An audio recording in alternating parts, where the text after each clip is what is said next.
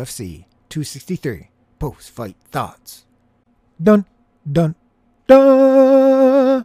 Hey guys, Fight Junkie here. As usual, before we jump into this next episode, I want to remind you guys you can hit me up on Twitter at FightJunkieCom. Follow me on Parler at FightJunkie. Listen to me on Anchor, Spotify, Google, Apple, Amazon. Basically, anywhere you can find a podcast, I'll be there. You can also subscribe to the YouTube channel. Oh, wait, hold up. Scratch that. YouTube deleted my channel. Um, let me think. Okay, I got it. You can also subscribe to the Rumble channel. Rumble.com slash Fight Junkie. Want live stream? Twitch.tv slash Real Fight Junkie. Muhammad versus Maia. Edwards versus Diaz. Figueiredo versus Moreno. Adesanya versus Vettori. Not too shabby. Clean sweep. To be fair, most of the time on these cards, you generally have like 15 fights on a card. Certainly not betting that many fights on the single card. Now, I know there's a lot of people out there that do that for fun. They'll pick every single fight on the card. But when you're actually betting, most of the time you're going to pick those fights that you think have the highest uh, winning probability, and that's what you're going to focus on. And with the odds on these fights you generally coming out midweek, you're probably not going to have enough time to do the entire card if you wanted to. And to be honest with you, that's a recipe for disaster over the long haul because you need to focus your time and attention and dig deep into these fights to make sure that you're giving yourself the most realistic chance of winning. Now, it doesn't always work, and maybe the next week I'll be on here saying I went 0 4. That happens. But what you want is that consistency. So you're trying to get the consistent wins over time. And it's not even necessarily about winning more than losing, depending on the odds. You could have a fight card where you went two and two and you actually made money. It really just depends on what you're betting, who you're betting on, what the odds are. And then we get into props. So before we get into this, the first thing is the the arm break and the uh, Hill fight. Woo! Well, I guess it wasn't actually an arm break. It seemed like at the time it was an arm break against Paul Craig, but then it was reported during the broadcast it was actually only dislocated. If you saw the fight, it really did look like it was broken. It was flopping all over the place. But that was just crazy that the ref either didn't see it or didn't feel it was a significant injury. Ultimately, stopped it because of the elbows from the bottom from Craig. But I just thought that was incredibly strange. Like generally, if a fighter screams, they'll they'll step in, or if it even looks to be like it's in a bad position where, you know, it might break a limb, they're gonna come in there. Or certainly, if you see an arm flopping around, like he could have missed the whole transition and they were spinning around and tumbling, and then you know you come out of that and your arm's flopping. Most of the time, most referees are gonna step in and stop it right there that's not a natural movement for your arm. Referee should have noticed that. If it was actually broken, which it wasn't, just dislocated, which is insane. I mean, the guy's getting elbowed on top of the head with his arm flopping around like a fish out of water. Insane. Ter- terrible uh, positioning and action by the referee because he was right there looking at it. I mean, the camera was looking at it. We were looking at it. Everybody watching it was looking at it. His position seemed to be where he could see it, where he could see his arm flopping around. I had no idea what the ref thought. I really don't. Very strange moment for a fight and a fight ending outcome that doesn't end on a floppy arm, but it ends from elbows from bottom. Very strange. But Good news is it's not broken because it looked like it was very, very badly damaged. And even when they were announcing the winner, how he was holding it, it was incredibly painful. And how tough is he? I mean, wow. He still didn't tap. That's insane. So, we didn't have any action on that fight, but that was just a crazy outcome in a match, mainly due to poor refereeing. Uh, as far as Muhammad and um, Demian Maia goes, pretty boring. But guess what? That's what we wanted. That's how we capped it. That's what we hoped would happen since we were on Muhammad points. Now you can go check, double check, triple check everything I'm telling you. You just got to find the video. Since I'm not on YouTube anymore, I can't link it. Rumble doesn't have that feature. But if you're listening to it on a podcast, whatever platform you're on, just go back. They all have their own individual podcast. So if I'm talking about Maia and Muhammad, you can find that. If I'm talking about Adesanya and Vettori, you can find that. And you can just double check, triple check, whatever. Make sure I'm telling the truth. But uh, we liked uh, Muhammad via points in this one. And this is what we were hoping was going to happen was a dull, boring fight. You were hoping Muhammad would be able to stuff the takedowns and just basically outbox Maia. Obviously, you needed to go to the distance, but it really wasn't too big of a concern because of the durability of Maia and the fact that Muhammad doesn't really have huge punching power. He doesn't have that double shock.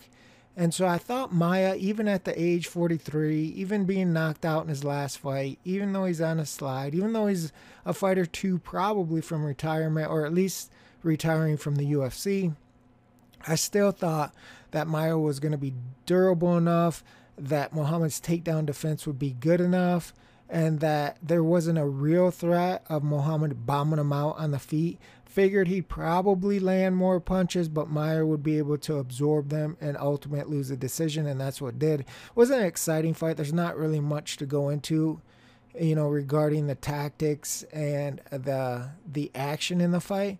It is what it is. It's what we expected, but it worked out perfectly. So hopefully you guys cash that Muhammad by decision ticket. Uh, the next fight that we talked about was the Leon Edwards Nate Diaz fight. This one was interesting going into it because it was five rounds. It wasn't the co-main event. In fact, I think this is the first time that's ever happened where a co-main event or a main event for a non-title was five rounds. But that was significant because when you looked at the odds, in my opinion, the reason that Edwards was favored to win inside was simply because it was five rounds. And it wasn't even because people thought, or the books thought, or the public thought, whoever was betting on that prop, that he was going to bomb Diaz out. Diaz is notoriously durable. It was because of the cuts and and the way that he busts up and how he leaks so easily. And you saw that in this fight. It took a little bit longer than most people would probably assumed it would, which was a good thing for us because we were on Edwards by decision. The five rounds was a little bit scary, and when he started leaking, you start going, "Oh no!" The cut to the head was bleeding bad on the side of his head, but that was no danger whatsoever. It was the one over the eye that was kind of concerning. Fortunately, for anyone backing Edwards by decision, it was more to the outside of the eye, and for the most part of the fight, it didn't leak directly into the eye. Now, you don't have to worry about Diaz quitting. That's not what I'm saying. Diaz is tough as nails. The problem is we have officials in there that will stop the fight. Another portion of the fight that was a little bit worrisome as it was going on were the leg kicks. Generally speaking, Diaz doesn't check leg kicks at all. So that was always going to be a problem, especially in a five round fight. But Edwards started really quick out of the gate, chewing that leg up. That was a problem because you could see it was visibly affecting Nate Diaz. Of course, again, he's not going to quit. But when your leg comes off and you fall down, that could be a problem. So uh, Edwards in the beginning was just chopping at it, chopping at it, round after round after round. Fortunately, for those of us who had Edwards by decision, he stopped kicking the leg. I don't know why. I don't know if it was a fatigue issue or what it was, but he stopped kicking the leg. There were points in time in there I was thinking to myself, if he keeps chopping at this leg and Diaz starts to go down and can't get up and can't put weight on it, they're going to stop this fight. It was getting to that point where they were so effective and it was visibly hurting Diaz that I thought, if he keeps this up, how many more times can Diaz absorb the leg kicks? Fortunately, for some reason, he went away from it and that allowed Diaz to mentally tough it out keep walking forward and put pressure on Edwards. The really scary portion in the fight, if you were on Edwards by decision, was the fact that he controlled and pieced up Diaz for 24 minutes and almost got knocked out in the last minute of the last round. Insane. One straight left hand from Nate Diaz, and Edwards is on spaghetti legs all over the place. Some people were saying that uh, Diaz hesitated and kind of toyed with him in the beginning after he hurt him, and if if he didn't do that, he may have been able to get him out of there. I really can't argue that because even at the end of the fight, when Diaz really started putting the pressure on and really wouldn't allow Edwards to clinch, Edwards was in trouble. He was in trouble immediately after the punch landed. Diaz kind of clowned for a bit. It allowed Edwards to clear his head just enough to get some movement in there. And then I think Diaz, it clicked like, this dude is really, really hurt. Like, I can take him out. And then he started the pressure. And when he started the pressure, you could see that Edwards was in serious trouble. He was trying to hold, he did all the things that you're supposed to do. He did it correctly. He was trying to hold, he was trying to move, he was trying to clear his head, he was trying to survive. Any more time in that fight, and Edwards certainly goes down. What happens if it hits the mat? Who knows? But he was in such bad shape that it wouldn't be out of the realm of possibility that if Diaz didn't clown or if you put another 15, 20, even 30 seconds on there, that Diaz could have pulled that right out of the hat. He could have pulled that win out of the fire. That's how bad Edwards was hurt. Now, once the bell rang to end the fight, there's no doubt in my mind that we had won the bet.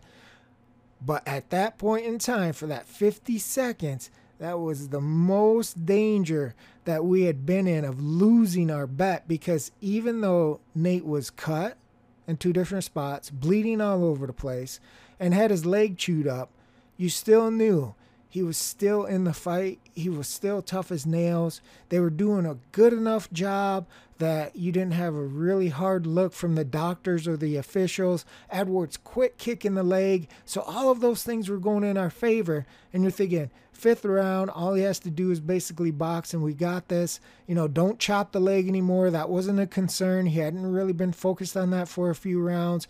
The cuts were leaking, but nobody was going to stop it in the fifth round unless something crazy happened. Edwards was kind of in a prevent defense, just doing enough boxing, moving. Everything was according to plan, and then all of a sudden the left hand from Diaz, and you're like, oh my lord, he's going to pull this out of the fire. Now, you never want to lose a bet, but that would have been crazy, right? Diaz loses every minute of every round. And then in the last 50 seconds, you're not even saying the last round. Then in the last 50 seconds, he hurts him. And if the finish came, it probably would have been somewhere with like 10, 15, 20 seconds left on the clock. That would have been insanity. Figueiredo versus Moreno. Well, we like the kid going in. We told you to take him straight, and he submitted him. This was actually domination, in my opinion, from Moreno. It wasn't like he was just blasting Figueiredo, but you could just feel the aura of the fight, if that makes sense. You could just feel it. Like he had his number. You could say in the first fight, he did so extremely well that he could have possibly won the title in the first fight. I don't argue a draw if you want to say a draw. It's not like I'm on the Moreno bandwagon from the start that says, oh, he won the first fight, so he's going to win the second fight. I just said he had very little time to train for the first fight, was competitive, could have potentially won the first fight, did a lot of great things, showed a tremendous amount of skill. And then going into the second fight, I'm like, this kid is live really live. And the reason that we like the straight instead of the props is because he had shown things in that first fight where he, he was able to get to Figueiredo. Figueiredo faded. Uh, Moreno has the better cardio. Again, you can listen to the pre fight podcast where we break everything down. But the straight bet, being that Moreno was an underdog, was a no brainer, in my opinion, because at the very least, it was going to be competitive if you're backing Moreno. And in fact, it really wasn't competitive. Moreno was up those two rounds easy. I don't think anybody would dispute he was winning the fight going into the third round where he submitted him. And like I said in the in the pre-fight, the grappling of Moreno is no joke. He was able to get uh, Figueiredo down in the first fight. He wasn't able to control him as well in the first fight as he did in this fight. But in this fight, when he got him down, he was able to control him. And then in that third round, when he came out and he got that takedown, he pretty much just ragged out him, got him in the position that he wanted and it was tap tap tap. Impressive performance. You have to be happy for the kid. You could see he's just elated after after the fact after it sunk in. It was just an impressive performance all around. I don't think a lot of people necessarily doubted moreno. I just think that they felt that Figueiredo was such a beast in the division that nobody could handle him. And maybe he overlooked Moreno. Maybe it was because of the late replacement, you know, all of these things. And they were legitimate. I said going into this fight, this was a case where you might actually be able to say, well, the champion at a minus 200 favorite it has value just like Moreno as an underdog has value because you could make a case for both of them. The first fight was very close. They were both fighting on short notice, you know, a change of an opponent. They both did good things in the fight. Figueiredo has been a beast in the division, destroying people left and right. Up until Moreno, he looked unbeatable in the first fight. So, I mean, this was a case where going into this, a lot of people were hyped for this fight because it really looked on paper like it was going to be a competitive fight. And that's why a lot of people liked Moreno as an underdog because in a competitive fight, when you're getting plus money on an underdog against a kid that can really fight, you know, you got to look a little bit deeper into that. So we got that one as well. Moreno wins third round submission. The champion, is Israel Adesanya, against Marvin. I'm delusional. Vettori. I mean, this one, in my opinion, was actually quite boring. Pre fight, I thought because of the bad blood, because of uh, Adesanya coming back down off his loss, Marvin thinking he could do what he could like Jan did, that four and five, there would be an opportunity for Israel to really take over. And even though he won every single round, and it really wasn't competitive, there was a few rounds there where Marvin was able to get him down, but he really wasn't able to hold him down. Israel either just got up or reversed them. Nothing too exciting. I was kind of disappointed overall in the entire fight. The real lack of action.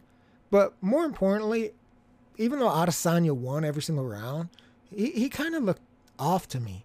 And by off, it's just like his timing. I've always been impressed with his timing and the way that he's able to maneuver people in the shots. And he was able to do that with Marvin.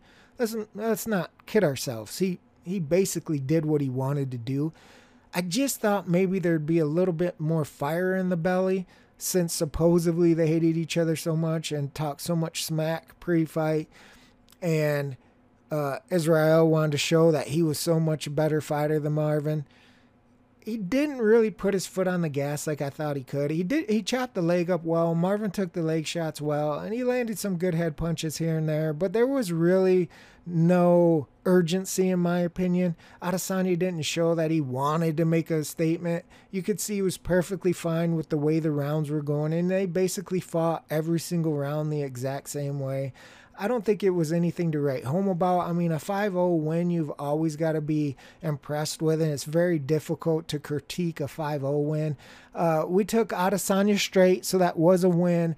But the only reason we took him straight was because of Vettori's lack of cardio. You saw that in this fight where he would just back off and basically walk forward, but he was throwing no punches. He wasn't even shooting takedowns. I mean, he was basically just letting Adesanya hit him and move, hit him and move and do nothing. I believe that has a lot to do with his lack of cardio.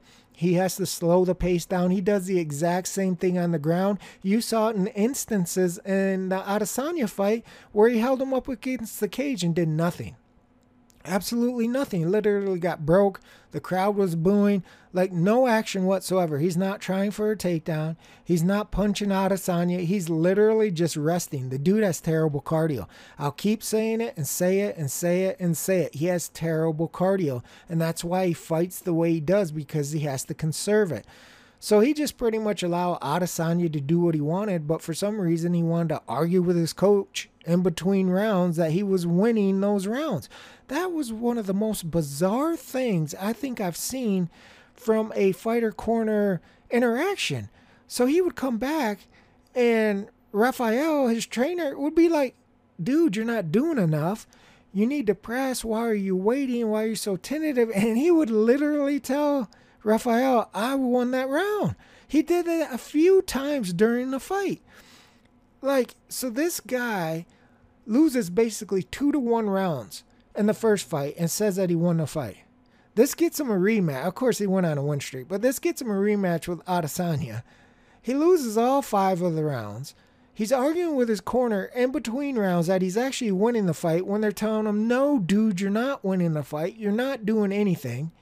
The last round, they're like, you need to finish him. You've got to take him down and pound him out. You've got to finish this guy. And he does a takedown up against the cage and just pins Adesanya there with no effort whatsoever to try to finish the fight. They're getting ready to announce the winner, and he's literally over there with hope in his eyes, thinking that there's a real chance that he's going to be announced as the new champion. He tells Adesanya after the fight that he didn't really lose Vettori, that Vettori didn't really lose the fight. This guy is absolutely delusional. So, in his opinion, he's beat Adesanya twice and he's the new champion.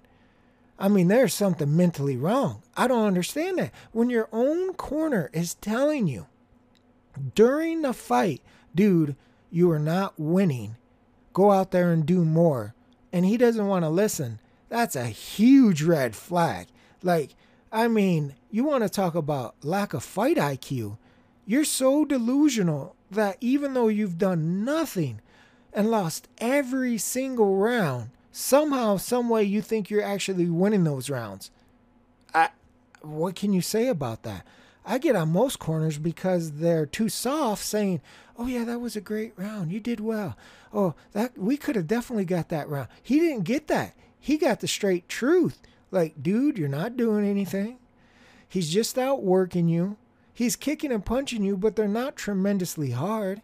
Why are you giving him so much respect? They are literally asking him to do more and saying, You're losing the fight. Do you want to be a champion? In the last round, they're like, This is it. This is your whole life. If you want to be a champion, if this is your dream, you got to go finish him. And look how he fought the fifth round. Total delusional insanity. Very, very strange fight IQ or lack of from Marvin Vettori because I believe that this dude in his heart heart of hearts really thinks he beat Izzy twice and should be the new champion. I mean, like I said, for Izzy, I'll end it with this. I don't know. I don't know if it's because he's coming back from the, the 205 division and had to cut weight. He he, he uh, apparently said that was fine, didn't have any issues making weight. I don't know if he just wasn't motivated because he really knows that he could just handle Marvin any day of the week. I don't know what it was. He just looked off to me, and that's concerning. I've got to make sure that he's right, that he's right in the head, that he's motivated, that he's the same Izzy. Because in his striking and his stand up, you cannot fight the way he fights and be complacent because that's a recipe for disaster. Because if you're not firing on all cylinders, cylinders, he fights a lot based off reflexes. So if you're not firing, excuse me, if you're not firing on all cylinders, you're going to have a real problem. You're going to miss time something, and a punch is going to come when you're not expecting it. He's a reflex based fighter, has a very high fight IQ, especially when you're talking about MMA. And this is why he's able to outclass so many other fighters that he fights because they're just not on that level. They don't think the way he thinks. They can't implement the things that he can at the time he can with the speed he can. That was another thing. I didn't think his speed was there. I didn't see the. I didn't. His defense was there, but Marvin's slow. Doesn't throw a lot of punches, and he just like it looked like he was moving in slow motion to me, and so I got to pay a little more attention. They're talking about the Robert Whitaker fight. Whitaker is a danger because of his punching power, and he does have some hand speed. I don't want to call him on a slide, but I definitely see slips. I definitely don't think he's in his prime. Let's put it that way. And so, of course, I would favor Adesanya in a in a rematch with Whitaker. But I would hope and pray that he performs better than he did against Marvin because even though he was able to do what he wanted, dictated the fight 1 5 0, there was just the way he was doing it that I didn't like. It was just the way he was doing it. It wasn't even so much that he was playing with him and he could have stepped it up a notch. It just seemed like he couldn't get out of first gear the entire night. That's it for this episode of Fight Junkie. I will suck it to you tomorrow, baby. Fight Junkie out.